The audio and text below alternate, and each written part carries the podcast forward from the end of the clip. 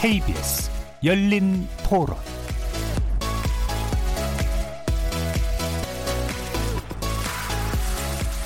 안녕하십니까. KBS 열린 토론 정준희입니다.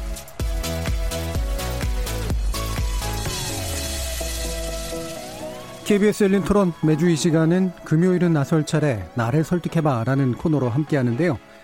귀는 막고 입만 여는 주장 말고 설득에 좀 더 초점을 맞춰보는 그런 시간입니다. 이번 주는 다시 청년 정치인 세 분과 함께 하는데요. 비례성, 연돈성을 강화한 개정 선거법을 두고 난데없이 비례 위성 정당 논란이 불붙고 있습니다. 자유한국당이 비례 의석을 염두에 둔 제2정당 창당에 나서겠다고 하자 더불어민주당도 그냥 있지 못하는 거 아니냐는 그런 관측도 나옵니다. 민의를 제대로 대표한다는 거 비록 정답은 찾기 어렵겠지만 어째 정답보다는 변칙을 찾는 것에 정치권이 골몰하는 모양이죠. 이런 가운데 공직선거법 개정안 패스트트랙에 올라간 지 8개월 자유한국당의 거센 반발 속에 오늘 국회 본회의를 통과했습니다. 또 그 와중에 다시 국회에 등장했던 필리버스터 청년 정치인들은 과연 어떻게 바라봤을까요? 젊은 정치인들의 시각으로 좀 더 진지한 고민과 논의 시도해 보겠습니다. KBS 열린 토론은 여러분들과 함께 만듭니다. 오늘 토론에 대한 오늘 토론 주제에 대한 의견 그리고 오늘 토론에서 좋은 논리와 근거를 무장해 상대방을 잘 설득한 토론의 규제는 누구라고 생각하시는지 청취자 여러분은 누구에게 설득당하셨는지 의견 남겨주시기 바랍니다. 문자로 참여하실 분은 9730 누르시고 문자 남겨주시면 되고요. 단문은 50원, 장문은 100원의 정보 이용료가 붙습니다. KBS 모바일 콩, 트위터 계정 KBS 오픈을 통해서도 무료로 참여하실 수 있습니다. 청취자 여러분이 KBS 열린 토론의 주인공입니다. 날카로운 의견과 뜨거운 참여 부탁드리겠습니다. KBS 열린 토론 금요일은 나설 차례 나를 설득해봐 지금부터 출발하겠습니다. 살아 있습니다. 토론이 살아 있습니다. 살아있는 토론 KBS 열린 토론 토론은 라디오가 진짜입니다. 진짜 토론. KBS 열린 토론. 자, 그럼 오늘 함께 하실 분들 소개하겠습니다. 먼저 김남국 변호사 나오셨습니다. 네, 안녕하세요. 김남국 변호사입니다. 자, 그리고 어, 몇 주 만에 다시 뵙죠. 김성용 자유한국당 서울시 청년위원장 나오셨습니다. 김성용입니다. 반갑습니다. 자, 그리고 또 오랜만에 뵙는 분입니다. 고은영 제주녹색당 공동운영위원장 막 달려오셨습니다. 네, 반갑습니다. 예. KBS 일라디오 채널 유튜브 영상으로도 생중계되는데요. 유튜브 들어가셔서 KBS 열린 토론 검색하시면 지금 바로 저희들이 토론하는 모습 영상으로도 보실 수 있습니다. 나중에 팟캐스트 준비되어 있고요. 매일 새벽 1시에 재방송도 됩니다. 자, 이렇게 함께할 방법까지 안내해드렸고요. 금요일은 나설 차례 나를 설득해봐. 첫 번째 주제 위성정당 금지해야 하나 말아야 하나 청년 정치인 3인방의 설득 배틀 토론 본격적으로 시작해 보겠습니다. KBS 열린 토론. 자, 선거법과 총선 전망 이야기하기 앞서서 어젯밤, 오늘 새벽이죠. 오늘 새벽에 있었던 그 조국 전 장관에 대한 구속영장이 이제 법원에 의해서 받아들여지지 않은 어, 이 사건이 나왔기 때문에 여기에 대해서 한번 또 정치권의 논란들이 있으니까 간단히 좀 짚고 가도록 하겠습니다.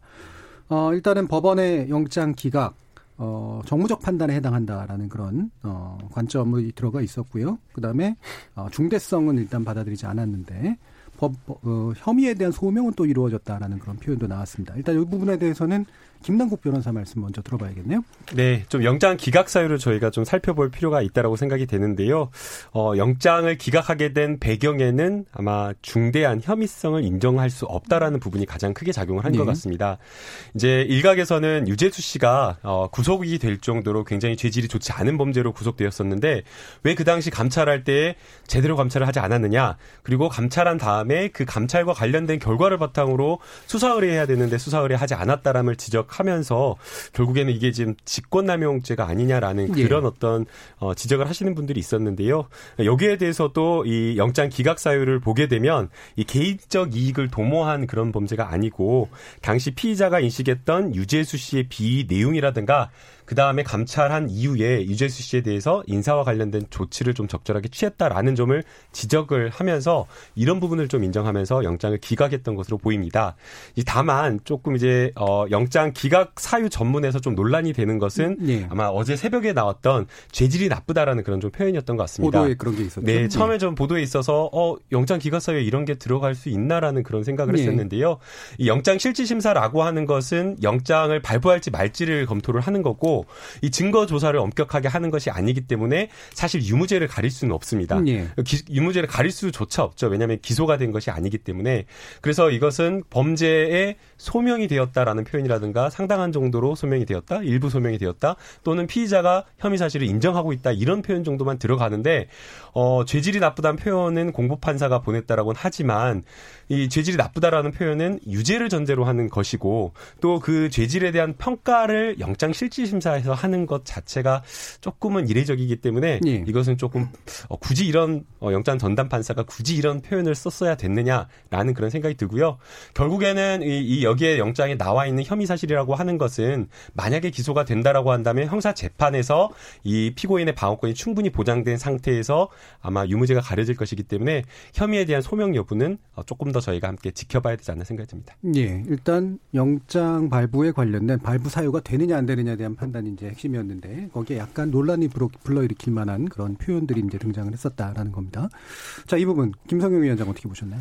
저는 개인적으로 이제 기각이 될 거라고 생각은 했었어요. 왜냐하면 네. 전에 우리 우병우 수석도 세 차례 거쳐서 기각이 네. 됐었었고 그런 사안을 봤을 때 이 사안도 결국 기각되지 않을까 직권남용이라는 내용이 어 사전 구속영장이 청구될 만큼의 내용을 어 갖고 있지는 않다고 생각했고 특히나 조국 장관 전 장관 같은 경우에 그이 구속이 되려면 세 가지 사전 구속 영장이 청구되려면 주거가 일, 일정하지 않거나 증거 인멸을 할 우려가 있거나 도망의 우려가 있거나 세 가지 중에 한 사안이 됐을 때 사전 구속 영장이 발부되고 있는 것으로 알고 있는데요.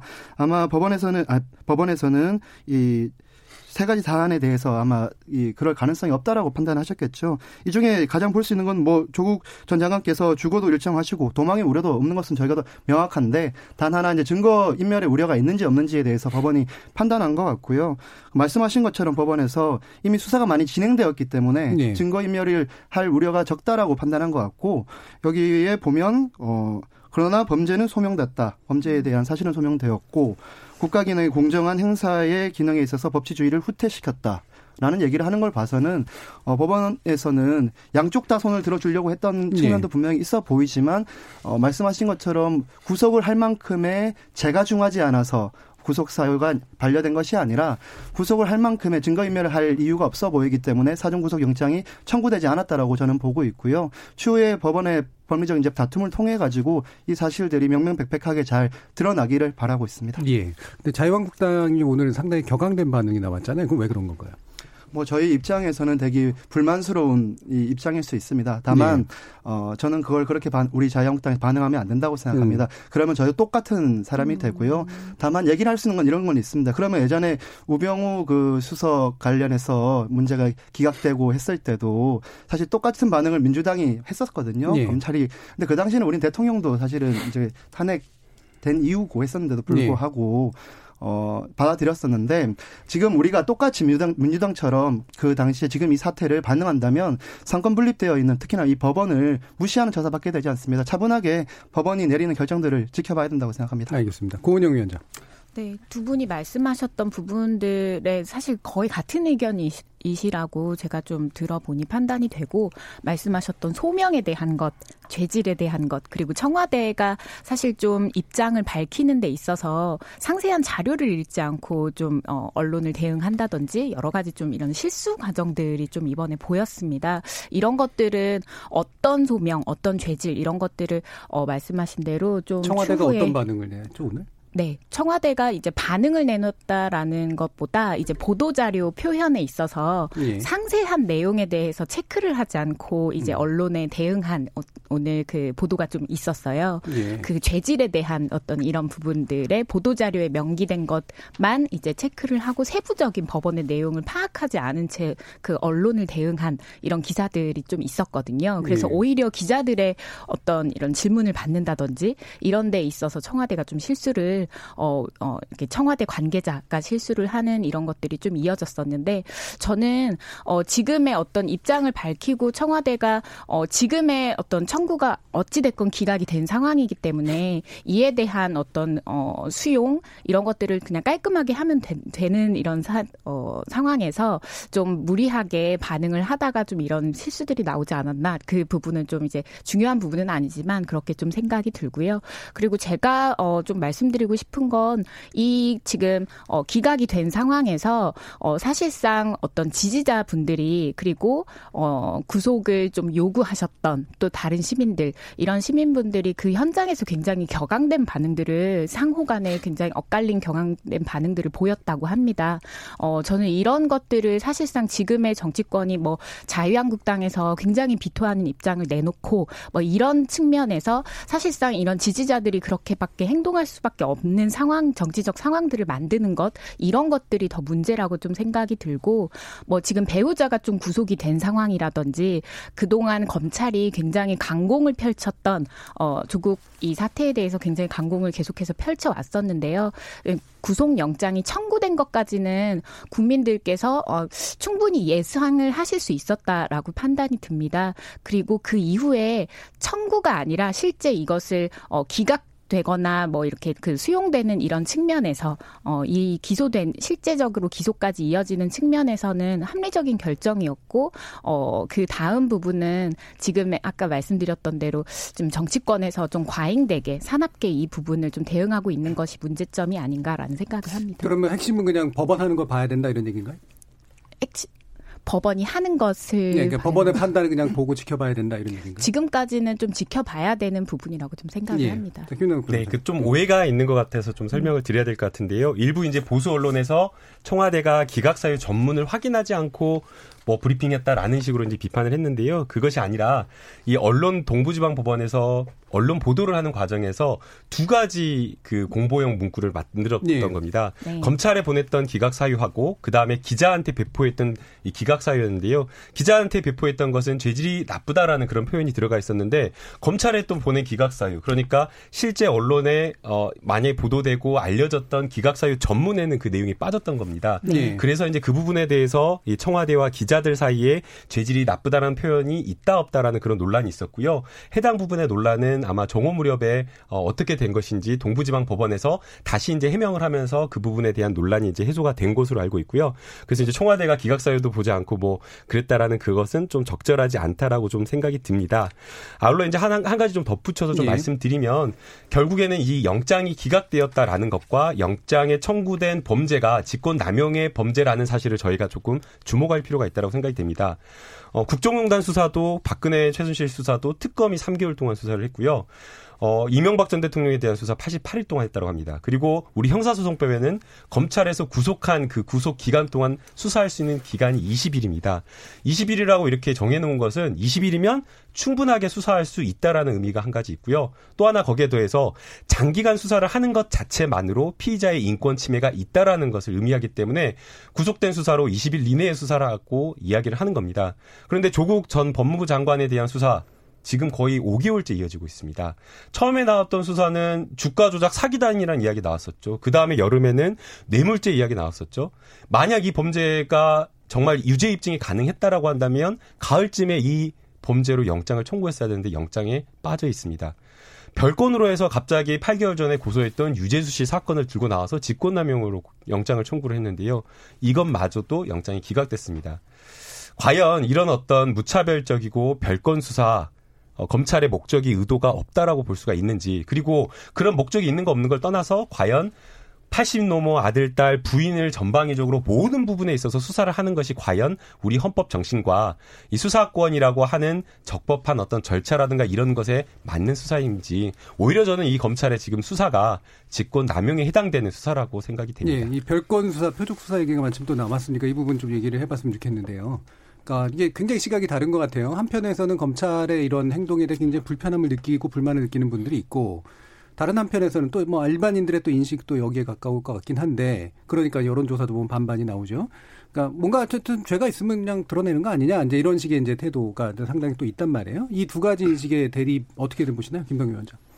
저는 우선적으로 좀 김남국 변호사님께서 말씀하신 것들에 대해서 좀 동의하기가 좀 어렵고요. 네. 그 동의하기 어려운 이유가 이런 데 있습니다.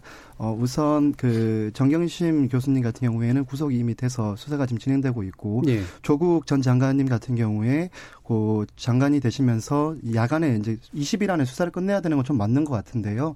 야간에 그 명칭이 있던데 그 수사를 강압적 길게 하고 하는 것들에 대해서 없앴습니다. 예. 없앴고 시간이 좀 줄어들었고 두 번째는 조국 전 장관님께서 그렇게 이 장관 밖에 계시고 할 때는 충분하게 소명하고 국민들 다 알리고 법원에 가서 하겠다고 말씀하심에도 불구하고 묵비권을 계속 행사하셨단 말이에요. 그러다 보니까 이 수사가 더 더뎌지고 있는 측면이 분명히 저는 있다라고 보여집니다. 그리고 유재수 지금 이 감찰관 문제도 지금 구속이 되셨잖아요. 구속이 되면서 이 부분들이 더 부각됐기 때문에 지금 이 내용들을 가지고 더 얘기하고 있는 것으로 저는 보고 있고 네. 국민들이 분노하고 있는 지점은 뭐냐면 똑같습니다. 빨리 뭐가 나아주기를 바라는데 그 조국 장관 전 장관님께서도 그러면 아닌 것을 아니라고 정확하게 검찰에 가서 묵비권이 아니라 소명을 하시면 되는 거라고 저는 생각을 합니다. 근데 지속적으로 이렇게 본인과 본인 가족들과 불러졌던 일들에 대해서 묵비권을 행사하시면서 시간이 가고 있고 표적 수사고 강압 수사고 이렇게 얘기를 하는 것은 좀 맞지 않지 않나라는. 네, 네, 죄송한데 제가 여기 하나 더 던질게. 네. 황교안 대표 가셨을 때 묵비권 쓰셨잖아요. 저 그 당시에도 잘못됐다고 네. 얘기를 했습니다. 둘 다 잘못된 거다. 네, 잘못됐다고 말씀드렸습니다. 네. 그 인지는 하면서 하는 얘기입니다. 그러니까 우리가 묵비권보다는 보면은 정치 지도자들 혹은 또 정치에 국가를 이끄는 사람들이 있으면 어떤 재 범죄에 대해서 어떠한 기소가 있거나 또 죄를 묻는다면 적극적으로 아니면 아닌 것을 얘기를 해야 된다고 저는 생각을 합니다. 그래야 무엇이 잘못됐는지 국민들이 또 판단하지 않겠습니까? 그러니까 이게 형사와 소송에 관련된 사실 부분이라 뭐, 뭐 바, 네, 바, 제가 좀 나서야 될 것 같은데요. 네. 조국 장관님이 조국 전 장관님이 이야기 안 한 게 아니죠. 계속해서 끊임없이 해명 자료와 보도 자료를 다 내놨었잖아요. 아니 검찰에, 가서 안 하셨잖아요. 아니, 검찰에 가서 안 했을 뿐이지 충분히 본인 가족과 관련된 의혹과 관련된 부분에 있어서 인사 청문회 과정에서 대해서 다 이야기를 했잖아요. 그런데 검찰에 가서 하지 않은 이유는 검찰이 그런 변소를 받아들이는 게 아니라 아예 기소를 결정해 놓고 해야겠다라는 그런 목적이 너무 뚜렷하게 보였기 때문인 거죠. 그건 유추죠. 아 유추가 아니라 실제 정경심 교수 사건이 그랬잖아요. 정경심 교수 사건 보세요. 처음 처음에 가족에 대한 압수수색 심지어 고발인 조사조차 하지 않았었어요. 이 인사청문회 과정에서 밤 12시 앞두고 기소를 했는데 검찰 나중에 수사해가지고 그 사실이 없던 거를 스스로가 인정했잖아요. 이 부분은 보죠. 피의자 소환조차 기본적으로 그러니까 묵비권이라는 네. 형사소송 절차에서 당연히 이제 그 피의자로 불려간 사람이 할수 있는 권리잖아요. 네. 근데 이제 그걸 쓰게 되면 일반인들이 보기엔 어 죄가 있으니까 저러겠지라는 또 인식을 하는 것도 맞는데 네. 방금 김성윤 위원장 지적 같은 경우에는 그게 아무리 인권적 권리긴 하지만 적어도 책임 있는 정치인은 얘기하는 게 맞지 않겠느냐라는 주장이신 거고. 네. 김남 변호사는 지금 검찰의 수사 방식이 그렇지 못하게 만들고 있다라는 네, 거고. 그렇지 못하기 때문에 그런 부분에 대한 충분한 소명을 다 해놨지만 검찰에 가서 이게 소용이 없기 때문에 공정한 법원에 가서 재판을 받겠다라는 게 있었고요. 그다음 두 번째 그 앞서 저희가 지적한 대로 이것은 피고인의 당연한 권리입니다. 그래서 물론 왜 사회적 지도자가 검찰에 가서 그런 이야기 못하냐라고 이야기를 할 수 있지만 피고인의 본인의 자기 권리까지 포기하라라고 하는 것은 좀 무리가 있다고 보이고요. 세 번째 본인 사생활과 관련된 부분 충분하게 소명한 부분에 대해서 검찰의 묵비권을 행사했지만 직무상 민정 수석으로 관련된 부분에 있어서 지금 이번에 영장 청구된 직권 남용과 관련된 범죄에 대해서는 내가 공적 업무를 담당했을 때 어, 수사를 받는 부분이기 때문에 해당 부분에 대해서는 내가 책임을 지고 이야기해야 된다라고 하면서 검찰에 가서 수사를 받으면서 충분히 이야기를 했죠. 그래서 네. 방금 이제 위원장님께서 말씀하신 부분에 좀 논리적 근거가 그러니까 좀 부족하다고 쓴 부분과 안 쓴 부분이 차이가 있다고 네. 얘기하는 거고 지금 논의가 되고 있었던 건 안 썼다라는 말씀이잖아요. 네. 예. 네, 저는 짧게 정리를 할게요. 이번에 당연히 말씀을 소명을 하셨어야 된다고 생각이 드는 게 직접적인 지금 연관이 나온 거고 이건 가족이 이 정경심 교수가 했던 일에 대해서 알고 있었느냐 없었느냐가 사실 제일 맹점이었는데 그 부분에 대해서는 묵비권을 행사하고 또 이 부분 지금 자기가 직접적으로 연관된 데에서는 되게 소 상하게 지금 설명하고 있는 것은 네. 되게 유율배반적이지 않나라는 생각도 드는데요. 그래서 음. 저는 이제 이렇게 판단을 합니다. 근데 이 내용을 가지고 원체 저희가 이 방송 시작 때부터 이 평행선을 달리는 이 서로가 끝과 끝을 달리는 토론이 되다 보니까 똑같은 얘기가 반복되는데 그러니까 지금 처음에 말씀드렸던 대로 이렇게 너무 길게 수사가 진행되고 있고 아무것도 없다 이렇게 얘기만을 할 것이 아니라 빨리 끝내려면 와서 정확하게 소명하시고 검찰도 무리한 기소한 거였으면 거기에 맞는 대가를 치르기를 바랍니다. 알겠습니다. 이 부분에 고용 고 위원장 얘기 들어보죠. 저는 어떠한 검찰의 행위 뭐 이런 것들이 나오더라도 지난번 국감 때도 하긴 했지 않습니까? 정치권에서는 이게 답정너 어, 정해진 답을 가지고 검찰의 어, 이런 그 입장들을 요구하게 되는 그리고 해석하게 되는 이런 상황들이 계속해서 좀 이어지고 있었고 네 그리고 지금 누가, 상황도 누가 마찬가지.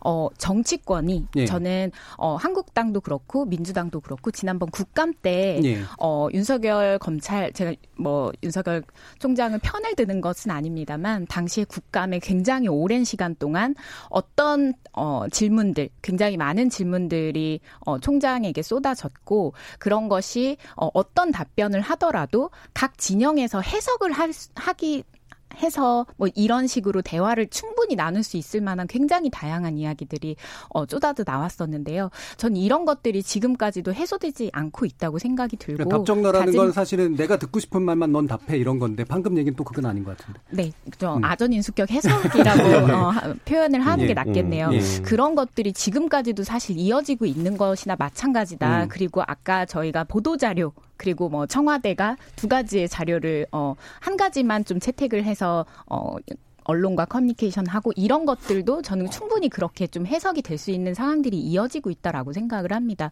예. 그래서 저는 이 부분에 있어서 아까 말씀드렸듯이 검찰이 계속해서 굉장히 강공의 태도로 어 그 이번에 그 조국 전 어 전 장관 지금 100일이 넘게 계속해서 좀 압박을 하고 수사를 진행을 하고 있었는데요. 어 언론 인터뷰라든지 어떤 기자회견이라든지 이런 부분에서 소명을 하는 것 이외에 사법의 영역에서 소명을 하는 것은 전 분명히 다르다라고 생각이 들고 이제 개인의 자연인으로서 어, 묵비권을 행사하고 할 수 있다. 그것이 충분히 권리이다라고 얘기하셨지만 전 지금 상황에서는 사실상 어, 조국 그 전 장관이 계속해서 이제 묵비권을 행사하는 방식으로 이런 것들을 어, 하는 것은 좀 지금부터는 좀 지양을 해야 되는 것이 아닌가라는 생각이 들고요. 그럴 기회도 없습니다. 네. 다 해가지고 우리가 잘 이해되는 게 소송 절차에서 수사에 임하는 방식하고 재판에 임하는 방식이 다르거든요. 그러니까 네. 이 부분에 있어서는 또 뭐 더 깊은 논의를 할 필요는 네. 없을 것 같고 그 정도까지 좀그 언급을 하는 게 좋을 것 같습니다. 바로 선거법으로 넘어갈게요. 어, 어쨌든 오늘 통과됐습니다. 이제 8개월 만에 통과가 된 셈인데 어, 필리버스터가 일단 있었죠. 어, 기본적으로 필리버스터의 과정을 좀 지켜보신 그 오늘도 아마 이제 뭐 필리버스터가 진행될 가능성이 높은데 어, 지금 필리버스터가 이제 뭐 지난 테러 방지법 때 했던 거 이후로 이제 다시 좀 등장을 했고요. 여러 가지 또 이제 천태만상이 좀 있었습니다. 어떻게들 지켜보시는 먼저 간단히 의견 듣죠. 이분 김성용 위원장. 네, 저는 우선 좀 우스꽝스러웠어요. 이 네. 필리버스터라는 것 자체가 군소 정당에서 의사 진행을 좀 방해하기 위해서 진행하는 합법적인 수단으로 알고 있는데 어, 저는 이제 쭉 지켜봤는데요. 이 더불어민주당에서도 하고 모든 정당이 다 하더라고요. 그래서 이게 필리버스터의 그 정신에 이 법에 맞는 일인지가 첫 번째 좀 의문이 들었고 두 번째는 우리 당에도 몇몇 의원들 또 민주당에도 마찬가지인 것처럼 좀 어 수준 떨어지는 얘기들을 많이 하는 측면들도 네. 분명히 있어서 국민들이 좀 실망하지 않았을까라고 음. 생각은 들고요. 또 하지만 자유한국당에 뭐 소속된 사람으로서 보면 우리 당은 사실 지금 밀릴 대로 밀려 있고 저희가 할 수 있는 모든 방법을 지금 강구를 하는 상황이라 네. 어 예전에 테러 방지법을 할 때 그 되게 오랜만에 그 당시에 필리버스터가 이루어졌다고 들었어요. 예. 그 뒤에 그 당시에 우리가 지켜보던 입장에서 하게 된 입장이 돼서 예. 아마 우리 의원님들도 많이 느끼는 바가 있었을 것 같고 음. 또두 번째는 어쨌든 어떠한 방법을 통해서라도 이 법을 막아야 되겠다라는 우리 당의 처절성은 저는 본 것 같아요. 네. 또 그런 부분들에 대해서 국민들이 좀 알아주십사 하는 모습들이 보았습니다. 총괄적으로 얘기하면 좀 필리버스터의 의미를 잘 민주당이 잘 이해 못했던 것 같고 음. 그리고 두 번째는 어, 수준이 좀 떨어진 얘기들을 통해서 좀 어, 국민들로부터 좀 비판과 실망감을 안겨주지 않았나. 다, 다 수준이 떨어졌던가? 다는 아니겠죠. 네. 물론 잘한 부분들도 있겠지만 그 몇몇 발언들이 보니까 네. 뭐 메리 크리스마스란 얘기가 그 장에서 나오고 왜 그땐 좀 웃던데? 네, 그러니까 그런 얘기 그런 얘기들을 네. 국민들이 지금 의회를 통해서 들을 얘기는 아니었죠. 네. 그 상을 만들지 말던가 음. 또 우리 어, 당에서도 좀 지나치게 의장님에 대해서 모욕적으로 네. 얘기하는 거나 저 그런 바람직하지 않다고 생각합니다. 또 의원들끼리 반말로 막 얘기하면서 고성 네. 지르고 하는 것들 실망스러웠고요. 그럼에도 불구하고 우리 자유한국당이 지키고자 하는 가치 그리고 우리가 우리의 처절함은 조금은 국민들이 알아주지 않았을까라고 생각합니다. 예, 군소정당 얘기를 해서 고은영 기자. 군소정당에 쓰지도 못하잖아요, 지금은. 그죠? 아, 그렇죠. 네. 어, 아직 녹색당은 원내 진입을 하지 못했기 때문에 하고 싶어도 못 하게 되네요. 네. 어, 지금 말 씀하신 부분들, 그러니까 사실 지난 3년 10개월 전의 상황과 굉장히 많이 다르죠. 물론 네. 그 반대 진영에서 맞불 필리버스터라고 해서 이제 어, 들어온 것도 좀 다르지만 시간의 제한이 있었던 전부터 네, 그렇죠. 굉장히 다릅니다. 달라- 예. 근데 그 자유한국당에서 뭐 처절성에 대해서 뭐 이해를 해주셨으면 좋겠다라고 했는데요. 어, 처절성을 이해할 수 있을 만한 태도였는가에 대해서는 잘 모르겠습니다. 저는 선거법 필리버스터가 어, 본래의 취지고 그 취지에 맞게 선거법이 지금 어떻게 이렇게 개정이 되면 국민들의 민생에 어떤 침해를 주는지에 대해서 소상히 알려주셨는가 필리버스터를 통해서 그런 거에 대해서 국민들이 보도를 통해 이해를 하셨을까? 오히려 이번 취지에 맞지 않는 선 저는 사실상 문, 문희상 의장의 필리버스터다라고 이렇게 선거법의 필리버스터가 아니라 문희상 의장의 굉장히 인신공격부터 다양한 공격들이 좀 쏟아졌는데 그런 좀 과도한 모습들을 보이면서 취지에도 맞지 않았고 내용적으로도 말씀하신 대로 수준이 그렇게 높지 않았으며 결과적으로 어, 지난 3년 10개월 전에 어, 굉장히 국회 방송이 어, 개국 이래 최대 시청률을 찍고 예. 굉장히 흥행을 하고 많은 실시간 검색어를 낳고 어, 이슈가 됐었는데요. 환경이 달랐다고는 했지만 정치적 기대감을 국민들이 어, 갖게 했고 어, 테러 방지법에 대한 이해 어, 장단점에 대한 것, 어떤 부분이 개정이 되는지 이런 것들이 국민들이 이해를 도왔다고 생각을 합니다. 예. 필리버스터라는 행위가. 근데 이번에는 아까 말씀드린 대로 취지도, 내용도, 결과도 그렇게 좋지 않았던 필리버스터 굉장히 한계점들을 많이 보였다. 그래서 사실상 국민들께서 처절함을 이해한다기보다 왜 저렇게까지 파투를 놓고 싶어 하는가에 대해서 궁금증을 오히려 더 불러일으킨 그런 필리버스터가 아니었을까라는 생각을 하고요. 이번에 끝난 다음에 예. 민주당에서 이인영 원내대표께서 어, 필리버스터를 통해서 선거법이 왜 개정이 되어야 되는지 소상히 말씀을 드렸다고 생각한다라고 얘기를 하셨어요. 그것은 사실은 어, 필리버스터 전 국면에 민주당이 정말 최선을 다해서 전 국민들을 설득했어야 하는 영역이라고 생각을 하고 이번 필리버스터에 그렇게 정의당과 민주당이 중간에 들어간 것은 전 그것도 변칙 중에 하나이고 예. 의사진행 발언 의사진행을 막겠다라는 취지가 필리버스터 인데 그것도 막겠다라는 변칙적인 요소였고 민주당에서 어 그렇게 중간에 개입을 한 것은 사실상 그 이야기 최선을 다했다. 마지막까지 우리는 국민들께 이야기를 드리기 위해 노력했다 정도의 그런 정치적인 소득을 위한 행위가 아니었는가에 대해서도 저는 그것도 조금 예. 비판적으로 어. 생각을 하고 있습니다. 그 필리버스터의 취지가 조금, 이게 예. 어떻게 보냐에 따라 이게 다른데 일단 기본적으로 소수에 처한 정당이 법안의 처리를 최대한 제한한다. 네, 실제로 최대한 막는다기보다는 제한한다. 네. 지원하면서 동시에 그 제한화시키는 이유를 밝힌다. 이제 이거잖아요. 네. 근데 이제 두 분의 네. 생각이 지금 그런 필리버스터의 이해를 가지고 있는 것으로 보이고요. 음. 그러나 좀그 이해는 국회법하고는 맞지 않는 것 같아요. 네. 국회법 106조의 이해에 따르면 필리버스터를 소수당의 의사진행 방해의 권리로 한 것이 아니라 쟁점 법안에 대해서 무제한 토론이라고 정의를 내리고 있습니다. 그래서 반대하는 그런 어떤 의원들뿐만 아니라 언제든지 찬성하는 의원들도 무제한 토론에 참여해서 여러 가지 이 쟁점 법안에 대해서 왜 이 쟁점 법안이 통과가 되어야 되는지 이야기할 수 있기 때문에 이 필리버스터는 소수당의 권리다, 소수의 권리다라고 하면서 왜 너희가 참여하냐라고 하는 것은 이 필리버스터 국회법 106조의 이에 대한 이해를 조금 어, 달리하는 그런 어떤 해석이라고 좀 생각이 들고요. 그래서 그 점에 대해서는 뭐 소수의 의견으로서 동의와 이해를 좀 하고 싶지만 그러나 지금 국회법에는 맞지 않다라고 좀 지적을 드리고 싶고요. 오히려 지금 그 위원장님께서 말씀하신 것과 좀 충돌이 일으키는 일으킵니다. 아까 위원장님 처음에는 이 선거법과 관련되어서 필리버스터를 통해서 충분히 알려야 된다라고 이야기를 했는데 왜 이인영 대표가 이인영 원내대표가 필리버스터 가갖고 찬성에 참여하냐 거기서 발언하냐라고 하면서 모순된 지금 발언을 하고 있거든요. 저는 오히려 찬성 측이나 반대 측이나 이런 기회가 있다라고 한다면 국민들에게 소상히 또 알리는 게 좋고 아까 위원장님께서 말씀하신 대로 국민들이 많이 보고 있다라고 했잖아요. 그렇다고 한다면 더 적극적으로 찬성의 이유를 밝히는 게 오히려 의원의 의무였다라고 저는 생각이 들어요. 저는 본래 취지 본래 취지에서는 소상히 말씀드려야 한다라는 그 본래 그 필리버스터에 임하는 그리고 신청을 했던 자유한국당의 취지를 강조를 하고 싶었던 것이고요. 그리고 어 이 그 민주당과 정의당이 개입을 해서 같이 맞불 필리버스터를 한 것 이것 자체에 대해서는 그렇게 토론을 통해서 정말로 국민들께 정말 이 선거법이 왜 꼭 이렇게까지 어, 협의체를 통해서 어, 자유한국당이라는 우리나라 1야당을 패싱하면서까지 할 수밖에 없었는지 저는 사력을 다해서 토론에 임하였는가 그 부분에 대해서도 그런 태도가 아니셨다라고 판단이 사력을 하고요. 다하는 게 어떻게 하는 거예요 그러면?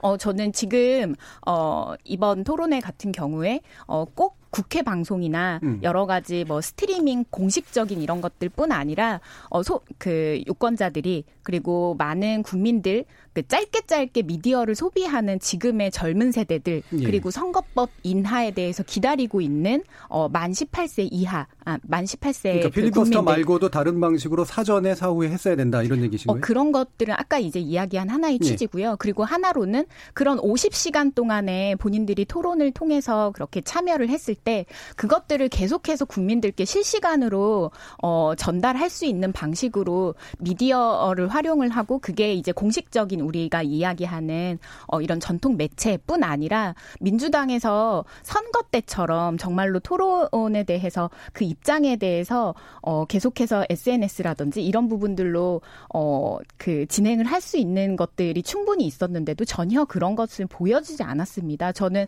예. 이번 필리버스터는 어, 이렇게 50시간 동안에 어, 서로 할 것을 주고받았다 정도의 어, 입장을 양측에서 보이지 않았나라고 생각을 하는 음. 겁니다. 내용은 네. 좀 들어보셨어요? 필리버스터? 네, 예. 네, 들어봤습니다. 예. 네. 김성현. 이게 무제한 토론이 여당도 참여할 수 있다는 건 저도 알고 있었습니다. 하지만 그동안 사용되어 왔던 게 김대중 전 대통령께서 그 장관 임명 동의안을 아마 부결하기 위해서 예. 썼고 또 테러 방지법 관련해서 막을 때도 그 당시에도 아마 자, 그 전신인 새누리당에서 그 토론에 참여 하나 안 하나 가지고 서랑 왕래가 있었던 걸 절 기억을 하고 있습니다.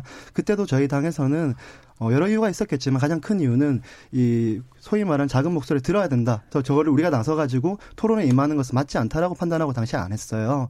그런 사례들이 있었기 때문에 제가 이런 얘기를 드렸던 것이고 반대적으로 이게 무제한 토론이기 때문에 어떠한 쟁점 법안에 대해서 계속 토론하는 것에 대해서는 찬성하고 앞으로 이렇- 그렇게 의미가 됐으면 좋겠는데 이번 더불어민주당 같은 경우에 예산 예산안 올라올 때 수정안에 대해서 자유한국당의 수정 법안 설명조차 못 듣게 하고 지나갔습니다. 이런 쟁점 법안에 대해서는 필요할 때는 이렇게 해야 된다고 얘기를 하고 또 예산안이나 이렇게 중요한 부분에서도 우리의 가지고 있는 권리를 못 쓰게 하면서 토론을 해야 된다는 건 좀안 맞지 않나. 그래서 좀 그런 것들이 할 수 있는 거라면 다 그래서 토론이 많이 이루어졌으면 좋겠다는 얘기를 좀 예, 드리고 싶습니다. 좀 재미난 짧게만, 게, 예. 예, 그 2016년 에 필리버스터가 있었는데, 그때도 총선 직전 한 12월이었고요. 예. 또 이번에 필리버스터가 있는데, 또 이번에도 공교롭게도 총선 한 4개월을 앞두고 있는 것 같습니다. 그런데 그 당시 그 테러 방지법과 관련된 필리버스터와 지금의 필리버스터는 조금 다른 게 있는 것 같아요. 그 당시에도 의장과 막 설전을 벌이고 고성이 오가는 모습을 다소 보이긴 했는데,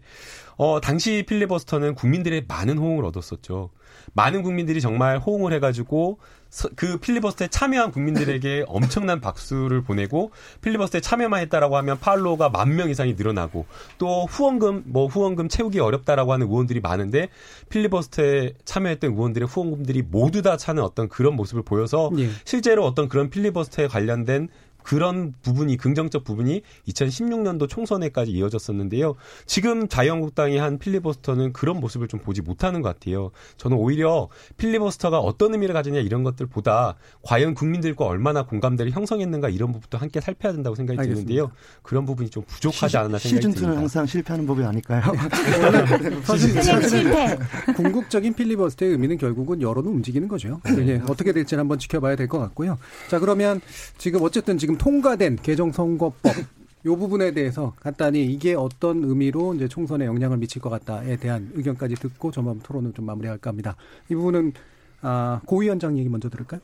네, 사실상 어 처음에 정치 개혁 그 중에서도 선거 제도가 어 어떤 뭐 의원 수를 더 늘리고 특권을 폐지하고 어, 그리고 일하는 국회를 만들기 위해서 어, 시스템을 도입하고 어, 비례 부분을 더욱더 늘리고 해서 어, 결국에는 민의를 어떻게 선거를 통해서 국회에 반영할 것인가라는 질문에서 출발한 게 지금의 선거제도 개혁이라고 생각을 합니다. 네. 근데 그 질문에서 출발점에서 굉장히 다양한 국면들이 그동안에 있었죠. 올 1년 동안의 국회의 모습이 그 모든 국면들 하나하나였는데요.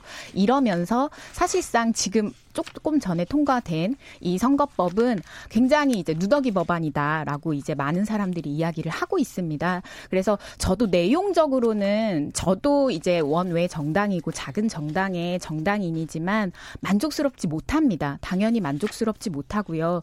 말 그대로 민의를 어떻게 반영할 것인가에 대한 질문과 굉장히 동떨어진 결과들을 낳았고 다만 어, 한 가지 좀 어, 의미 있게 보는 것은 지금부터 시작할 할 수 있다. 지금 4 플러스 1 협의체에 대해서 계속 이야기를 하지만 21대 국회에서는 자유한국당도 포함해서 모든 정당들이 정말로 정치 개혁을 어떻게 민의를 어떻게 반영할 것인가에 대해서 출발 어 그 개혁안을 계속해서 이야기할 수 있는 이 단체 구성에 대한 출발점을 이번에 개정안 통과로 만든 것이 아닌가라고 생각을 합니다. 충분치 않았지만 지금부터 계속해서 선거 어, 정 정치 개혁이라고 하는 이 몇 대를 21대 한정해서 국회 21대 한정해서 이것을 만드는 것은 아니라고 생각하거든요. 이것의 첫 출발을 오늘 시작했다 음. 정도로 전 평가를 하고 정치 싶습니다. 정치 개혁의 완결이 아니라 정치 개혁을 조금 이제 물꼬를 트는 네. 정도의 의미가 일단은 한보 진전으로서의 의미가 있다는 의견이신 것 같고요. 이 부분 김남국 변호사님. 네, 저도 같은 의견인데요. 음. 참 많이 아쉽습니다. 처음에 시작했을 때는 비례성과 대표성을 강화해야 돼서 선거법을 개정하겠다라고 했는데 결론을 놓고 봤더니 패스트트랙 태웠던 법안과는 완전히 좀 달라졌습니다. 그래서 안타깝고 아쉬움이 좀 크다라는 생각이 들고요. 그러나 또 이게 현실론을 또 무시할 수가 없잖아요. 아예 안 되는 것보다는 그래도 조금이라도 개혁에 가까워지는 것이 좋고 첫 발이라도 떼는 것이 좋기 때문에 법안이 통과될 수 있는 그 선거법 개혁안이 만들어져서 오늘 이렇게 통과된 것은 어, 저도 녹색당 위원장님처럼 어, 조금이라도 어, 개혁을 시작한 의미에서 조금 긍정적으로 좀 평가를 하고 하고 싶고요. 다만 이 과정에서 좀 안타까운 것은 이 제일 여, 제일 야당이라고 한 자유한국당이 선거법 개정 합의에 함께 참여하지 못한 점입니다. 여기에 대해서 뭐 1년 내내 이제 여당과 야당 간에 또 야당과 야당 사이에 이렇게 다툼과 논쟁이 있는데 마지막에라도 패스트 트랙 법안이 마지막에 통과 본회의 통과되는 그 과정에서라도 좀 뒤늦게라도 참여해 가지고 선거법 개정안에 합의를 이루었다라고 한다면 좋았을 텐데 그 점에서 좀 아쉽고요. 아, 그래서 조금 뭐 이거는 자유 한국당을 좀 탓하고 싶은 것은 아니지만 좀 전략이 좀 부재하지 않았나라는 생각이 듭니다. 예. 서로 간에 뭐 평행선을 달리는 그런 상황이었기 때문에 통 크게 좀 양보를 하고 선거법과 관련되어서 야, 얻어낼 수 있는 그런 모습을 보였, 보였으면 좋았을 텐데 특히나 여당 입장에서는 검찰 개혁이라고 하는 공수처와 수사권 검경 수사권 조정이라고 하는 굉장히 절실하고 절박한 개혁 과제가 있었기 때문에 굉장히 협상이 좋은 그런 상황이었는데도 불구하고 모두 다 안 된다. 공수처도 안 되고 검경 수사권도 조정도 안 된다라고 하면서 협상의 여지를 두지 않았다라는 이런 점이 결국에는 좀 실패였지 않았나 전략 실패였지 않았나 네, 그런 자유한국당을 탓하고 탓하고 싶지 않다고 하시면서 이제 전략 부재라 고 그러셨는데 탓하는 것 같아요 어떻게 보세요? 죄송합니다 제가 그런 의도는 아니었습니다. 네. 전략 네. 부재일 수 있죠. 사방이 네. 뭐한 명도 저희 편을 안 들고 이렇게 하는데 항복하라는 얘기밖에 우리는 받아들일 수 없었어요. 그러니까 협상을 하자는 게 아니라 항복하라는 내용으로 저희를 엇박했, 겁박했다고 저는 생각이 들어요.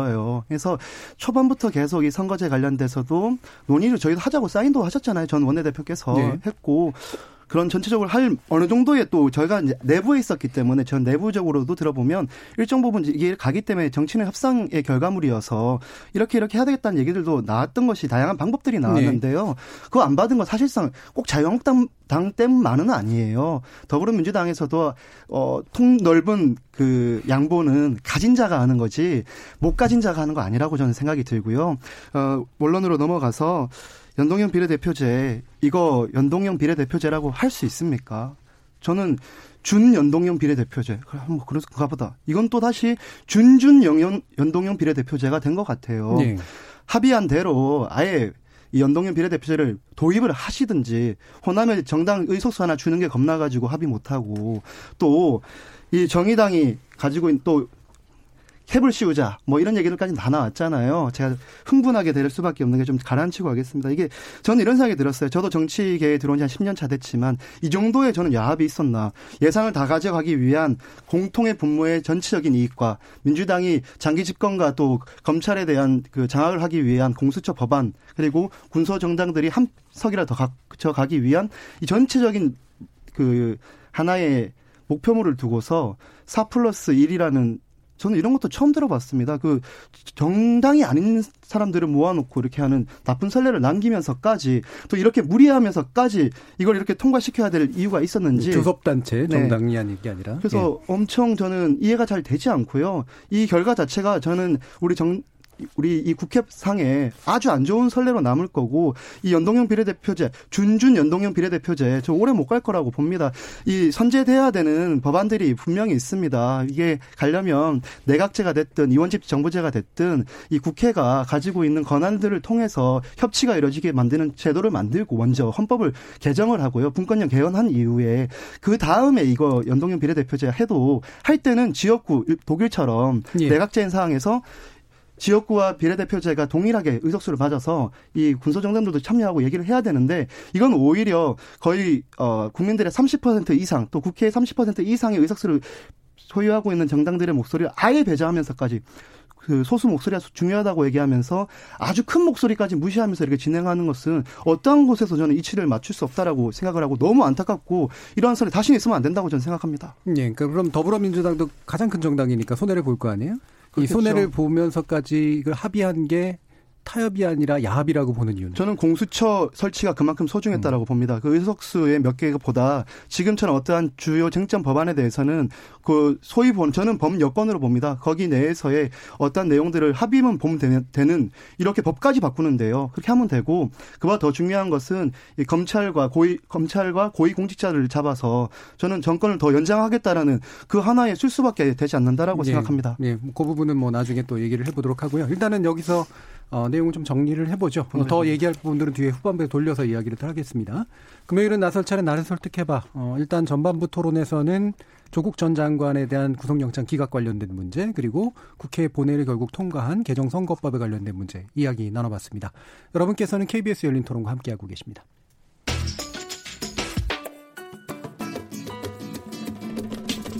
묻는다, 듣는다, 통한다. KBS 열린 토론. 듣고 계신 청취자 여러분 감사드립니다. 들으면서 답답한 부분은 없으신가요? 궁금한 점은요? 그렇다면 함께 토론에 참여하시죠. 유료 문자 9730을 이용하시면 됩니다. 단문은 50원, 장문은 100원의 정보 이용료가 있습니다. 스마트폰 어플리케이션 KBS 모바일 콩을 통해서도 무료로 참여하실 수 있습니다. KBS 열린 토론은 언제나 열려 있습니다. 듣고 계신 KBS 열린 토론은 매일 밤 1시에 재방송됩니다. 자, 후반부 토론 시작해 보겠습니다. 김남국 변호사, 김성용 자유한국당 서울시 청년위원장, 그리고 고은영 제주녹색당 공동운영위원장 이렇게 세 분과 함께 하고 있습니다. 자, 연속해서 그럼 이제 위성정당 관련된 이야기 나눠보죠. 어, 제가 이제 몇 차례 이제 요 주제 가지고 몇 번 꺼냈었는데, 지난, 지지난 주에도 이제 한번 이제 얘기를 한번 했었고요. 그때는 설마 그럴 리 없다였고, 어, 지난주에 이제 그 현역 정치인과 얘기를 나올 때는 그때 이제 자유한국당에서는 혹시라도 그러면 고민해 볼 것이지 실제로 진행하고 있지 않다고 했는데 이게 점점 점점 실체화되고 있는 것 같아요. 어떻습니까? 자유한국당. 네, 사실은 저는 이 비례한국당 사실은 생기지 말았어야 되는 사실 정당이라고 생각은 합니다. 예. 그런데 이 꼼수에는 꼼수로 대응할 수밖에 더 있겠습니까? 우리 당 입장에서는 결국 정당은 어 집권이 목표고 어느 정당이나 그 과정에 있어서 선거를 치르는 과정에서 승리를 해야 되는데 승리를 하기 위한 방법을 저희가 이렇게 내세웠다라고 생각이 들고요. 이 시점을 한번 보십시오. 그 위성 정당을 우리가 꺼내놨던 시기가 이게 사실 우리한테 유, 이렇게 가면 유리한데 오히려 감추고 있다가 나중에 가서 터트려서 창당했어도 되는 문제인데 이 선거법이 개정안이 올라가 있고 통과되기 한참 전에 이 얘기를 먼저 꺼냈어요. 이 얘기가 뭐냐면 이번 선거법이 그만큼이나 잘못된 선거법이란 얘기를 하고 싶었던 겁니다. 우리 자유한국당에서는. 자, 이렇게 이런 법이 통과되면 이런 꼼수 정당이 만들 수밖에 수밖에 없고 우리 가장 피해받는 자유한국당은 이렇게 해서라도 살 수밖에 없으니 이 선거법 다시 봐달라라는 얘기를 사실은 한게 제일 큰 의미가 있었다라고 저는 생각이 들어요. 근데 이게 어쨌든 그 얘기들을 다 무마하고도 지금 어쨌든 통과가 됐죠.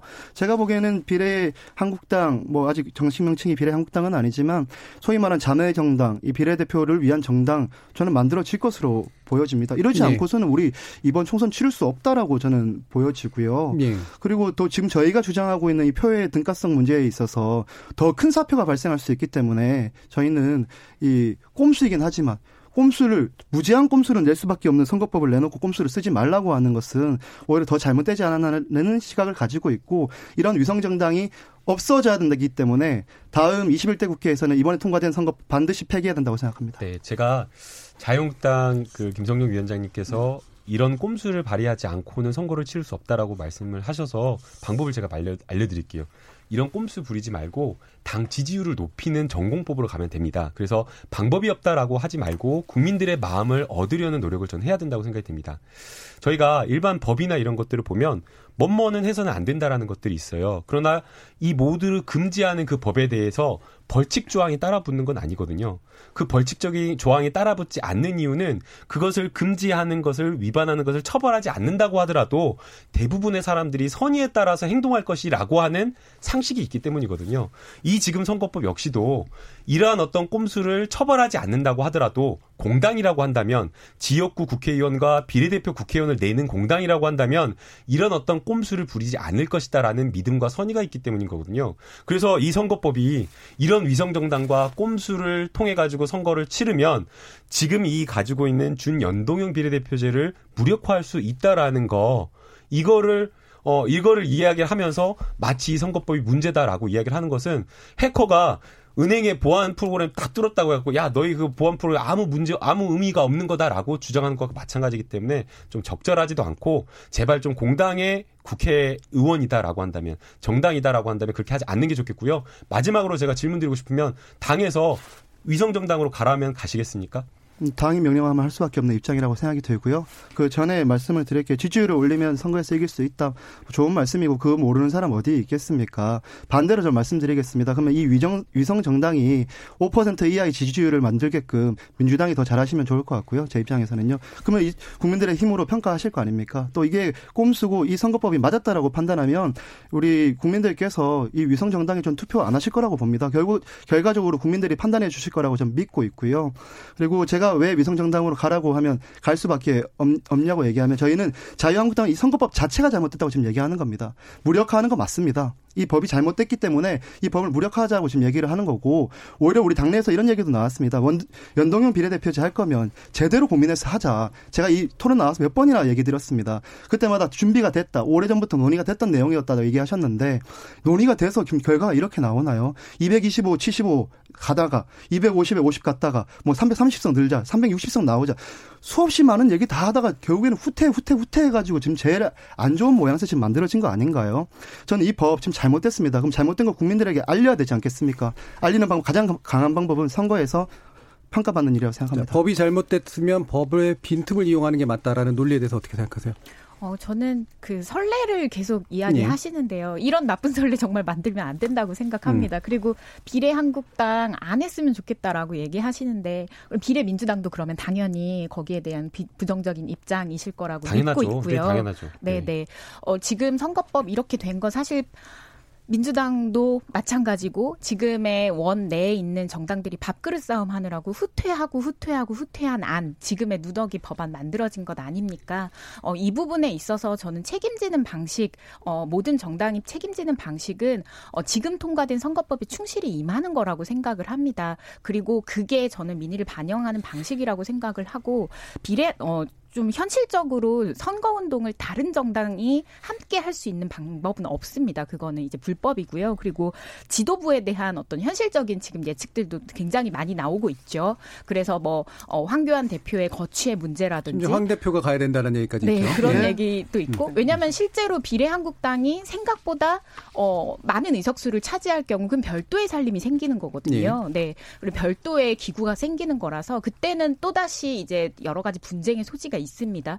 굉장히 현실적인 어, 이런 어, 문제에 대해서 고려를 해야 되는 이런 측면이 또 있기 때문에 전 당위의 문제 그리고 선례를 남기지 않아야 되는 문제, 현실적인 문제 모두 다 좀 부정적으로 이렇게 좀 보고 있고 실제 이렇게 하신다. 저는 어제도 충청남도의 그 70대 이상의 어머님들 40분을 대상으로 강연을 하고 왔어요. 어, 그러셨군요. 네.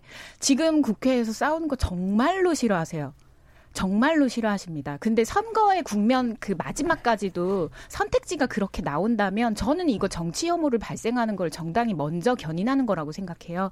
그래서 이런 선례들은 안 만드는 게 어, 우리 전체의 정치 공동체의 이런 부분에서 맞는 일이, 일이다라는 생각이고요. 어, 지금 저는 민주당 같은 경우에도 다시 한번 좀 말씀드리지만 비례 민주당 이야기가 지금 솔솔 나오고 있고 언론에서 계속 비례 한국당, 비례 민주당 이런 것 들이 컨텐츠로 다뤄지는 것 자체가 이게 결국엔 국민들이 봤을 때 큰 문제가 아닌가 보다. 저게 나쁜 수가 아니고 충분히 뭐 어, 권력을 쟁취하기 위한 충분한 수인가 보다라고 생각을 하는 것 자체가 생각을 하게 만드는 것 자체가 좀 문제점이 있다고 생각이 예. 들기 때문에 비례민주당은 민주당을 통해서는 어, 절대로 나오지 않는다라는 뭐 이런 입장이나 믿음에 대해서 저도 똑같이 좀 믿고 예, 싶다. 김남욱 변호사가 얘기하신다고 뭐 이렇게 될 건 아니고 갑자기 제가 사실- 당 대표가 네, 이 부분에 대한 언급은 자꾸 외국에서 외곽에서 나와요. 네. 박지원 네, 네. 의원이 이제 주로 네. 얘기를 하고 계신 건데 실제로 물론 그러나 여러 가지 고민하는 분들이 있는 것 같습니다. 왜냐하면 아까 이제 김성유 위원장이 물론 약간 좀 극단적으로 표현을 하시긴 하셨지만 약간의 사표성에 대한 고민은 하고 있는 것 같아요. 그러니까 투표하시는 분들도 음. 내가 지역구에 투표하고 나서 사실은 뭐 이 당이 좋아서 투표를 하는데 그게 외려 실제만큼 음, 반영이 안 음. 되는 것 같다. 그럼 어떻게 해야 되느냐라는 약간의 공백들은 있는 것 같거든요. 그 부분에 대해서 어떻게들 생각하시나요? 네, 근데 이제 저희가 그런 부분을 활용해 가지고 꼼수 정당을 만드는 거는 음. 좀 적절하지 않은 것 같아요. 저희가 계속해서 이야기하는 게 반칙 없는 사회, 원칙 대로 하는 사회 그런 이야기를 하고 있잖아요. 그러면서 가장 뭐 많이 이야기하는 게 뭐 국가 보조금이나 이런 것들 이야기를 하면 이거 편법적으로 세금 세금 도둑질하는 놈들 엄청나게 많다라고 하면서 막 술자리 가면 이야기하는 경우 많잖아요. 근데 지금 자유한국당이 하겠다라고 하는 것은 편법을 이용해 가지고 의석 도둑질을 하겠다라는 것과 마찬가지입니다. 그래서 이런 어떤 편법과 꼼수 이런 정치 결코 국민들에게 받아들일 수 없다라고 생각이 들고요. 앞서 김성룡 위원장님은 당이 명령하면 간다 그러는데 아니죠. 부끄러운 정치가 돼버리는 겁니다. 그 정당에 가는 순간 꼬리표처럼 평생 따라다니게 되는 거예요. 원칙을 지키지 못하고 편법을 이용한 정치인이 될 수가 있기 때문에 당장에 그 가면은 비례대표 받으면 의석 보장 국회의원 보장이 될 수는 있겠죠. 그러나 그건 안 된다라고 하면서 내가 의석 국회의원 나중에 뭐 10년 20년 뒤에 아예 못 하게 된다라고 할지라도 그거는 못 한다라고 하면서 부끄럽다고 하면서 거부하셔야 됩니다. 그 기본적으로 저를 그 당으로 보낼 일이 만무하고요. 첫 번째는 두 번째를 말씀드리자면 수순위로 보낼 수도 있잖아요. 그렇다고 해도 가야 되겠죠. 아무튼 제가 저는 왜 그런 얘기를 드렸냐면 이 법 자체가 저는 오히려 더 위법하다. 헌법 위반 소지가 있다고 생각이 들어요. 지금 뭐 위헌 소- 소지가 있다고 생각하는. 게 예. 2001년이었던가요? 우리가 아마 이 지역구에 투표한 순서, 순서대로 정당이 배분하자고 했을 때 당시 법 헌법재판소에서 나왔던 내용이 이 지역구 선거와 비례대표 선거는 다른 것이다라고 얘기를 했어요. 근데 이 연동형은 어쨌든 지역을 지금 연동하지 않습니까? 또 앞선에 뭐 말하자면 다시 길어지니까 제가 생각하기에 정치인의 한 명으로서도 지켜보기에 이 바람직하지 않은 절차를 통해서 또 바람직하는 세력들이 이렇게 야합에 가까운 수준에서 지금 진행된 이 또 연동형 비례대표제도 아니고 계속 말씀드리지만 준준형 연동형 비례대표제는 전 세계에 없는 이런 법안 자체가 잘못됐기 때문에 제가 이런 비례한국당이라는 괴물을 만들어서라도 이 법이 잘못됐음을 알려야 된다고 저는 생각을 하는 거고요. 그리고 저희가 만약에 비례한국당을 만들었다 해서 비례민주당을 민주당이 만든다고 하면 전 당연히 못 만들 거라고 봅니다. 만든다고 하면 민주당은 지금까지 했던 모든 얘기들에 있어서의 논리가 다 무너지게 되는데 그걸 할 수 있을까요? 이 악, 악역의 역할 저희가 할게요. 이렇게 만들어 주셨으니까 법을 이렇게 만드셨으니까 악역의 역할 왜 이 법이 이렇게 가면 안 되는지에 대해서 자유한국당 보여주려 하는 겁니다. 그렇게 예. 차원에서 박- 지켜봐 자, 주십시오. 그러면 근데 네. 보시면 지금 범진보권이라고 얘기하는 데는 어쨌든 이제 비례민주당 얘기도 나오긴 하지만 결국에는 범진보권이 이제 어쨌든 비례표를 중심으로 나눠 갖는다라고 자유한국당에서 공격하잖아요. 네. 범보수권이 나눠 갖는 건 문제가 없나 있지 않나 요? 범보수권이라면 범보수권이 같이 나눠 가질 수 있지 않을까요?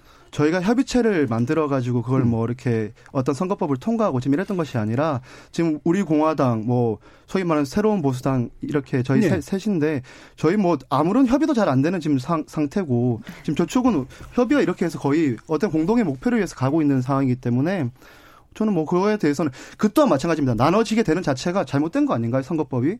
없애야죠 이 선거법. 이번 선거에 이렇게 치르라고 경기 룰을 만들어 놨는데 다시는 이 경기 룰로 치르면 안 된다라는 저희가 선례를 만들어야 이 법 자체로 다시는 선거 안 치를 거 아닙니까? 네, 그게 해결 방법은 좀 안 되는 것 같아요. 예. 어 만약에 자유한국당이 그렇게 해가지고 의석수를 조금은 얻을 수는 있겠죠. 그러나 분명히 또 국민들 입장에서는 야 저게 저렇게까지 선거를 해야 돼? 그 의석 한두 석 얻는 게 그렇게 중요하다고 저런 꼼수를 써야 돼? 라고 하면서 또 이탈표가 생길 거고요. 그래서 지금의 그 최근에 리얼미터 여론조사를 가까이 여론조사를 시뮬레이션을 돌려보면 범진보는 172석이 되고요. 자유한국당 아무리 많이 얻어도 130석을 못 넣는다라는 게 시뮬레이션 결과입니다. 그렇기 때문에 그런 오히려 꼼수를 부린다라고 해서 이 문제를 해결하는 것이 아니라 잃는 게 더 많기 때문에 근본적인 어떤 해결책이 되지 못한다라고 생각이 들고요. 또 하나 앞서 이제 뭐 위헌의 소지가 있다라고 하면서 2001년도 헌재 판결 네. 말씀을 하셨는데 그때 헌재 판결 같은 경우에는 2인 1표를 행사한 게 위헌이다라고 한 겁니다. 지역구에 투표한 것을 정당에 투표한 것처럼 간주해가지고 한 것이 문제다라고 하면서 위헌 판결을 내려가지고 그 이후로 1인 2표제 지역구와 정당 투표를 분리한 것이기 때문에 지금 그 헌재 판례의 위헌성과 지금 이 선거법의 위헌성을 비교하는 것은 좀 근거에 맞지 않다라고 생각이 듭니다. 고은영 위원장이 사실은 어떤 면에서는 지금 당사자잖아요. 그렇죠? 그러니까 이 제도에 의해서 원내 네. 진출이 가능하냐 그렇지 않냐 문제 가지고 굉장히 열심히 노력해야 되는 그런 입장인데 네, 이런 얘기들 나오는 게 되게 불쾌할 거란 말이에요. 그죠? 네, 어떻습니까? 제 표정을 읽으셨군요. 네. 저는 사실은 음 제주 특별자치도에서 활동을 하고 있습니다. 예. 제주 녹색당이죠. 어, 제주는 특별법으로 묶여 있는 곳이라서 특별 선거법 관련 내용을 개정하지 않더라도 특별법을 개정하면 도의회의 비례라든지 여러 가지 봉쇄 조항이라든지 이런 부분에 수정이 가능합니다. 예, 도에서는 네, 네, 네, 도 내에서는 음. 가능해요. 예. 그래서 2016년부터 관련 운동을 지역에서 했습니다. 음, 특별법 예. 개정을 위해서 어, 이 비례대표제를 확, 어, 확대를 하기 위해서 그래서 어, 이 어떻게 어, 도 내에서도 활동을 하지만 결국에는 선거 제도를 어떻게 개편을 하고 민의를 반영해서 어, 적절한 다당제 구조로 갈 수 있느냐에 대해서 어떻게 보면 가장 오래 활동을 했었던 사람이기도 해요. 지금 예. 당사자기도 음. 하지만요. 어, 저는 그래서 조금 다른 어, 평가 이두 분이 말씀하신 것도 그렇고 지금까지 한국당과 민주당의 결 이런 것들을 좀 다른 시각에서 좀 평가를 하게 됩니다. 맨 처음에 어 원한 이 제출이 되었을 때 그리고 그 원안도 사실상 시민사회라든지 외곽 진영에 어서 요구했던 그런 안보다는 후퇴한 안이었습니다. 그리고 지금 누덕이라고 표현을 제가 할 정도로 굉장히 많이 후퇴를 했고요. 이 과정이 지금 김성용 위원장께서는 야합이다라고 얘기를 하셨는데요. 어 저희 같은 저 같은 사람이 봤을 땐 지금 이렇게 자유한국당과 민주당이 결국에는 지금 이렇게 후퇴한 법안을 만들 수밖에 없는 어 그런 정치 과정, 정쟁의 과정을 세팅한 것이 야합으로 보입니다. 오늘도 이해찬 원내대표가 오랜만에 어, 공개 발언을 하셨습니다.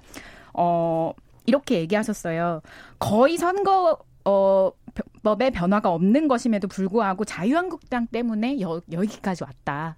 여태까지 왔다라고 이야기를 합니다. 이제 한국당이라는 적이 있으니까 이만큼 후퇴한 법으로 지금의 민주당의 밥그릇을 지킬 수 있었다고 생각을 합니다. 이것은 지금 한국당도 마찬가지로 전 보이지 않는 두 어, 정당의 게임으로 계속 후퇴된 안이 나왔다고 생각을 해요. 지금 오히려 양보한 것은 석패율제 포기한 소수 정당들입니다. 원 내에서도 어, 누가 과연 양보를 했고 누가 가, 과연 이 게임에서 승리했는가? 저는 내년 총선에서 의석 그대로 사실상 몇석 어, 왔다 갔다 있다 하지만 그대로 가져갈 두, 두 정당이 지금 승리하고 있는 그리고 야합하고 있는 국면이라고 이렇게 좀 층, 어, 보여지는 측면이 있습니다. 자, 그러면 네. 이제 그 부분은 뭐 어쨌든 거대 양당 계속 비판해 오신 입장이니까 동일한 얘기가 될 것 같아서 어, 이와 같이 이제 좀 비례 위성 정당이 만들어진 것을 제도적으로 막는 방안이 후속돼야 된다고 보세요? 어, 저는 어, 말씀하셨던 대로 아까 어, 좀 근본적인 차원에서의 정치 네. 개혁에 대해서는 논의할 수 있다라고 말씀을 하셨어요. 네. 저는 그 부분에서 좀 통합적인 논의가 되어야 된다고 생각합니다. 단순히 정당법, 단순히 뭐 어, 공직 선거법 이런 부분으로 이런 위성 정당을 막겠다 이런 차원의 것이 아니라 저는 위성 정당에 아니라 어떻게 정치 동맹을 좀 수준 높게 할 수 있고 그것이 뭐 이제 내각제라든지 다른 권력 구조에서 충분히 논의되고 다른 나라에서도 그렇게 좀 진행이 되는 측면들이 많으니까요. 지금 당장의 어떤 제도 개선보다는 외려 개헌 정도 수준에서 권력 구조 운동을 꾀하는 게 낫다. 지금 그 방향성을 가지고 21대에서 저는 이번에 선거법이 출발했다고 아까 표현을 예. 했는데 있는데요. 그 방향성을 가지고 논의를 하는 것이 맞고 그리고 자유한국당도 사실상 계속해서 이번에 어 선거 법 관련 협상에 들어오지 않았던 이유는 처음부터 아주 근본적으로 권력구조 개편부터 논의하자라는 아주 일관된 입장을 가져오셨잖아요. 저는 이 부분에 대해서는 방향성을 모두 동의할 거라고 생각을 합니다. 그래서 그게 정말 진정성이 있는 모습이었다면 전 지금의 출발선에서 어, 계속 이야기를 해, 해 나가야 되는 이런 방향들이 있다고 생각하고 그리고 뭐 연정 체제나 이런 부분에서 정책 뭐 이제 위성 정당을 만드는 수준이 아니라 정치 동맹을 맺고 정책을 교환하고 내각의 자리를 협상하고 하는 수준 높은 정치의 기술들 이런 것들이 발달 발달을 하려면 저는 그 방향성에서 네, 뭐 지금 당장 게 낫다고 생각합니다. 뭔가를 규제하기보다 현재 어쨌든 아쉽게나마 통과된 헌법법에 충실하게 그 취지에 충실하게 다 정당들이 임하고 네. 이후에 이제 21대 국회를 통해서 뭔가 개헌론이라든가 이런 것들 그 방향성을 잡자 이런 이제 의견이세요. 네. 자, 김남국 변호사님.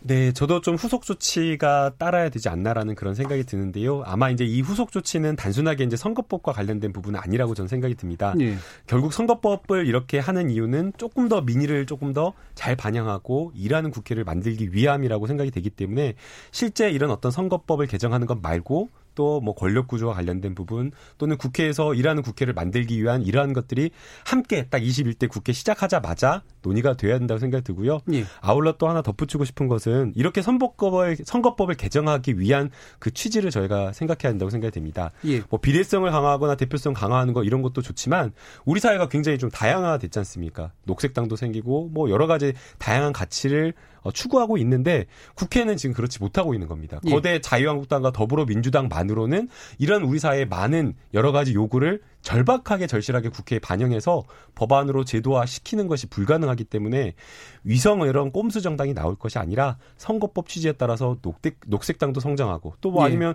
동물권을 굉장히 중요시 여기는 그런 정당이 나와서 그런 부분의 인권을 신장하는 여러 가지 다양한 좀 정당 우리 사회 가치를 반영할 수 있는 정당이 좀 나와야 된다고 생각합니다. 바로 이제 김성 위원장께 발언 기회를 드리기 전에 일단은 저 청취자 의견 듣고 바로 이제 들어가도록 할게요. 예. 자 그러면 청취자들도 많이 기다리셨던 것 같아요. 정기진 문자 캐스터. 네, 안녕하십니까. 문자캐스터 정의진입니다. 필리버스터 3년 전과 어떻게 달랐나? 라는 주제로 청취자 여러분이 보내주신 문자 소개해드리겠습니다. 먼저 콩아이디 장호민님.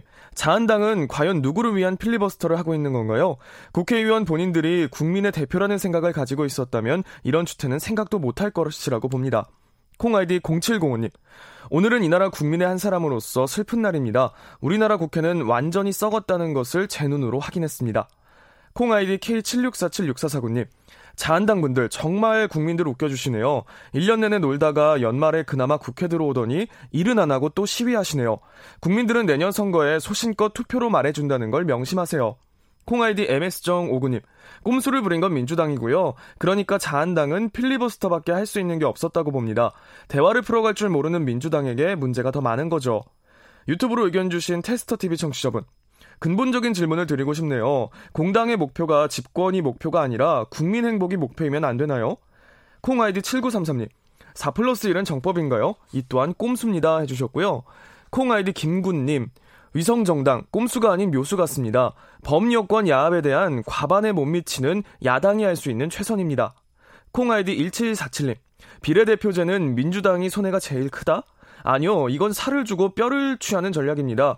선거에서 민주당과 한국당의 숫자를 줄이고 정의당 등의 정당이 국회의원 수가 많아지면 4 플러스 1 협의체가 힘을 갖게 되고 한국당을 배제시키고 국회를 확실히 장악할 수 있는 고도의 전략입니다. 유튜브로 의견 주신 마이머스원 청취자분. 역시 젊은 정치인 많이 나와야 하는 이유가 분명히 있네요. 세 분 의견 시원하고 신선합니다. 좋네요. 라고 보내주셨습니다. 네, KBS 열린 토론. 지금 방송을 듣고 계신 청취자 모두가 시민 논객입니다. 청취자 여러분들의 날카로운 시선과 의견 기다립니다. 지금까지 문자캐스터 정의진이었습니다. 예, 청취자 의견 잘 들어봤고요. 어, 바로 연, 결해서 김성용 위원장 어떻게 그러니까 뭔가 더 이 위성 정당을 못 만들기 위해서 음. 또 다시 어떠한 4 플러스 1이라고 하는 그 협의체에서 뭔가를 내놓으면 또 다른 꼼수가 또 나올 겁니다. 그러니까 저는 이게 뭔가를 제재하면 계속 이게 이미 이 정도 간다고 한 거는 제가 보기엔 많이 간 거거든요. 바람직하다고 생각하지 않는다고 제가 말씀드렸잖아요. 그래서 제가 궁극적으로 드리고 싶은 말은 이런 겁니다. 제가 이 방송을 시작하면서 이 연동형 비례대표제 얘기 나왔을 때부터 드렸던 얘기가 우리나라에서도 꼭 시도해 볼 만한 분명한 체제고 이런 선거법이고 한데 선행돼야 될 것들이 너무 많다. 가장 먼저 성, 말씀하셨던 분권형 개헌부터 시작해서 21대 국회에 들어가면 이 잘못된 선거법에 대해서 자유한국당이 여기에 대해 더 득을 받든 손해를 받든 또 민주당이 덕을 받든 손해를 받든 간에 이 잘못된 법안에 대한 폐기 요청하고 그 이후에 분권형 개헌부터 정말 그거는 초당을 넘어서 대한민국의 미래를 바라보면서 이 이렇게 밀려가지고 선거 앞두고 막 두세 달 전에 이렇게 하지 마시고요. 21대 국회 개원과 시작함과 동시에 협의체를 구성해서 차근차근 발버가 나가서 진정한 선거법 개혁이 되기를 전 진심으로 바랍니다. 예, 알겠습니다. 자, 이제 그러면 이제 마무리 평가하실 시간입니다. 자, 오늘 OX 세모 어떻게들 드실지 잠못 궁금합니다. 자, 하나, 둘, 셋. 자, 고, 고 위원장은 동그라미 들어주셨고요. 김남국 변호사는 오랜만에 X표를 들어주셨고요. 네, 저 처음인 것 같아요. 네, 김성영 위원장은 이제 세모입니다. 자, 왜 그랬는지 X, 강한 X부터 한번 얘기를 들어보죠. 네, 제가 이거 열린 토론 한지 그 음. X는 처음 든 것 같은데요. 음.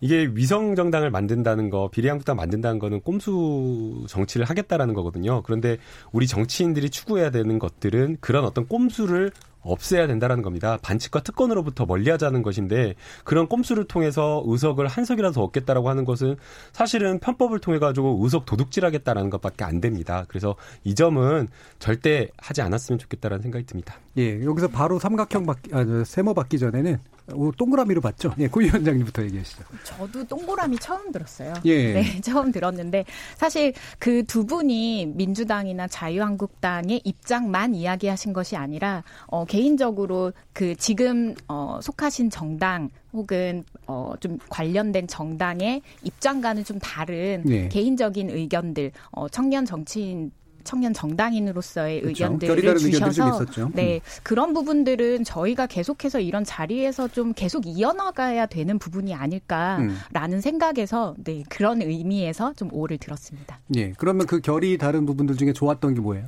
어, 지금 그 김성용 위원장께서 말씀하셨던 음. 어, 21대 국회에서 그 방향대로 그대로 좀 네. 논의를 해야 된다라는 그런 부분들은 제가 이제 아까 자유한국당에서 진정성이 있다면 이렇게 음. 표현을 한, 했는데요. 이런 진정성이 있는 그런 발언들, 개인적인 의견들을 주신 점, 그 부분은 21대 국회 같이 들어가서 논의를 해봐도 참 좋겠다라는 네. 생각을 해봅니다. 막상 들어갔는데 권력구조 방향이 되게 다르습니다. 전혀 합의 안될 수 있습니다. 김성용 위원장님. 반칙을 하지 말라 고 하시는데 음. 계속 누누이 말씀드리지만 우리가 왜 반칙하게 됐는지 국민들이 더 잘 알게 되실 것 같고요. 먼저 반칙한 주체가 어딘지도 한번 고민해 보시기를 바란다는 의미에서 김남욱 변호사님에 대해서는 사실 X에 가까운 같은 네. 의견으로 드린 거고 상세가 됐군요. 네, 세모를 든 이유는 우리 고은영 위원장께서 아까 뼈 아픈 얘기를 하셨어요. 이렇게 거대 양당이 꼭 이렇게까지 했어야 되느냐, 이렇게 정말 이까지 끌고 왔어야 되느냐. 우리 계속 집회했어야 되느냐 자유한국당 네. 협상 안 하고 계속 그렇게 거리에 나갔어야 되느냐 젊은 사람의 한 명으로서 또 정치인의 한 명으로서 자유한국당의 청년 당협위원장으로서도 바람직했느냐에 대해서 저도 반성이 있습니다. 그리고 음. 이렇게 된 것도 우리 자유한국당 책임도 있습니다. 음. 하지만 이 결과는 아니었던 겁니다. 마지막 가서 저는 한참 더울 때 또 시작될 때는 이렇게 열심히 집회해서 안 했어요. 근데 마지막 가면서는 너무 안타까웠습니다. 이건 완전 배제해놓고 갔다 보니까 갔는데 그 시작도 우리 자유한국당의 잘못이 일부 있었고 아, 일부가 아니라 깨 있었다고 생각합니다. 네. 민주당도 마찬가지인 것처럼요. 그걸 통해서 군소 정당들 또 어, 이런 거대 양당의 싸움을 통해서 패배감과 무기력 또 혐오증을 느끼고 있을 국민들에게 죄송한 마음들을 항상 가지고 있었는데 그 부분을 찝어주셔서 제가 좀 동의를 했습니다. 예. 네. 어쨌든 뭐 누구의 잘못이든 간에 자기 잘못과 남의 잘못이 이제 결합돼서 나타난 효과에 대해서 얘기를 해주셨는데 자 그럼 마지막 짧게 한 20초 정도 김남국 변호사 이 꼼수에 대해서 어쩔 수 없는 반칙 성립할 것 같으세요? 어, 좀 성립하지는 않는다라는 그런 생각이 그러니까 성공할 것 같은데. 네, 성공하지 못할 거라고 생각이 음. 들고요. 네가 꼼수를 부리니까 우리가 꼼수를 쓴다라고 하는 것은 자기 합리화에 불과하다고 생각이 됩니다. 이미 지금 그 자유한국당이 보여줬던 패스트트랙과 관련된 그 불법 행위 사보임이 불법이니까 우리가 이런 폭력행위 했다라는 거 국민이 준엄하게 저는 심판을 했다고 보이고요. 이것 역시 심하게 비판받을 일이라고 생각이 듭니다. 예, 좀 따뜻하게 끝날라 그랬더니 다시 또 뾰족하게 끝났습니다. KBS 열린 토론 오늘은 금요일은 나설 차례 나를 설득해봐 세 분의 청년 정치인과 토론해 봤고요. 오늘 그래도 나름의 방식으로 새로운 이야기를 해주시려고 노력했던 김남국 변호사, 김성용 자유한국당 서울시 청년위원장, 고은영 제주 녹색당 공동위원장 세 분 모두 감사합니다. 수고하셨습니다. 네, 감사합니다. 저는 다음 주 월요일 저녁 7시 10분에 다시 찾아뵙겠습니다. 지금까지 KBS 열린 토론 정준이었습니다. 네, 감사합니다.